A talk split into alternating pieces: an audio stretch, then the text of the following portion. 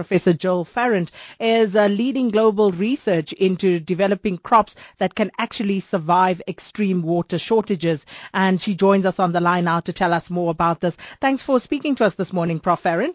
Good morning. How are you? I'm very well, thanks. Now, this is fascinating, uh, but what is the focus of your research here?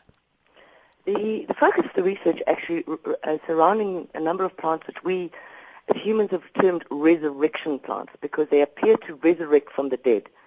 Now, why they look dead is that these are the only plants in the world that can actually lose all their water and not die, and they can remain in that dry state for years. Give a bit of rain, and they green up within 24 to 48 hours. It's a very unusual phenomenon. Um, it's, as I said, there are only 135 plants in the world that can do this. And what my research has been doing, and I've been collaborating increasingly with people around the world, is to, show, to find out how these plants can do that. How can they lose all that water and not die?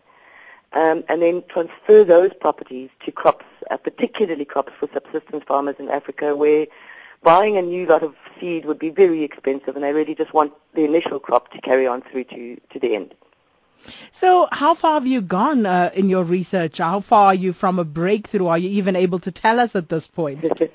we keep our secrets close to us, but I think one of the most exciting things that we've just, uh, I've, I've, had a hunch about it for years, but t- together with collaborations, particularly from um, the United States, uh, Netherlands, Australia, increasingly, we've been able to show something that I had a hunch about many years ago, that in fact, if you think about crops, why we grow, most of our crops are annuals. We grow them because we uh, grow them in the rainy season and we collect the seed at the end. 95% of world food supplies come from three crops, wheat, rice, and maize.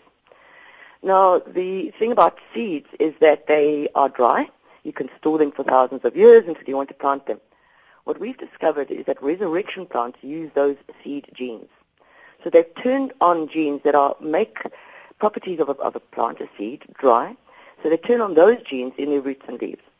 Um, and so what we're trying to do, and the big breakthrough will be, is to activate the same genes that are already present in all crops. Because we've got the model in resurrection plants. They know how to activate those genes. They, they've got the environmental signals, the cellular signals wrapped up in their hands. They can actually, you know, in, in, intuit, or at least uh, not intuit, because they actually hear the environment, um, pick up those signals and behave a bit like a seed.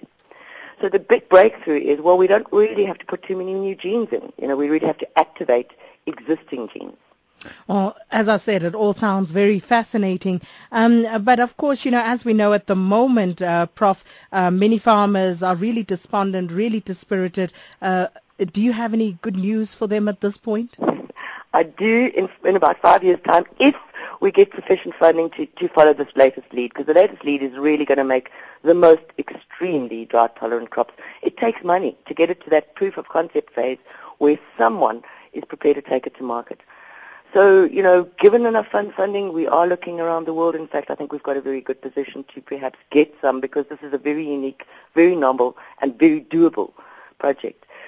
Given all those good things, um, I, would, I would, my guess, and, and not, it's not just mine, is five years for proof of concept, ten years in the field. It's still way too long for the current farmers, I know, but I feel that, that there is hope in sight. And what about price? Uh, will that be a huge factor in this when it does become, um, you know, viable? Excellent question. My my uh, uh, desire would be to have this as cheap as chips. Um, it, it will take us a lot of money to get there. But I think that, you know, once you've got the line in, it's not going to cost, cost a lot to reproduce. Um, and so I'm hoping that we will get some sort of angel funding, some sort of funding that is um, make it cheap for us. Well, make it for us to get it to that point that when the seeds are out, they will be cheap. I do not want a huge amount of money slapped onto something because it's unusual. And as much as I can fight this, I will.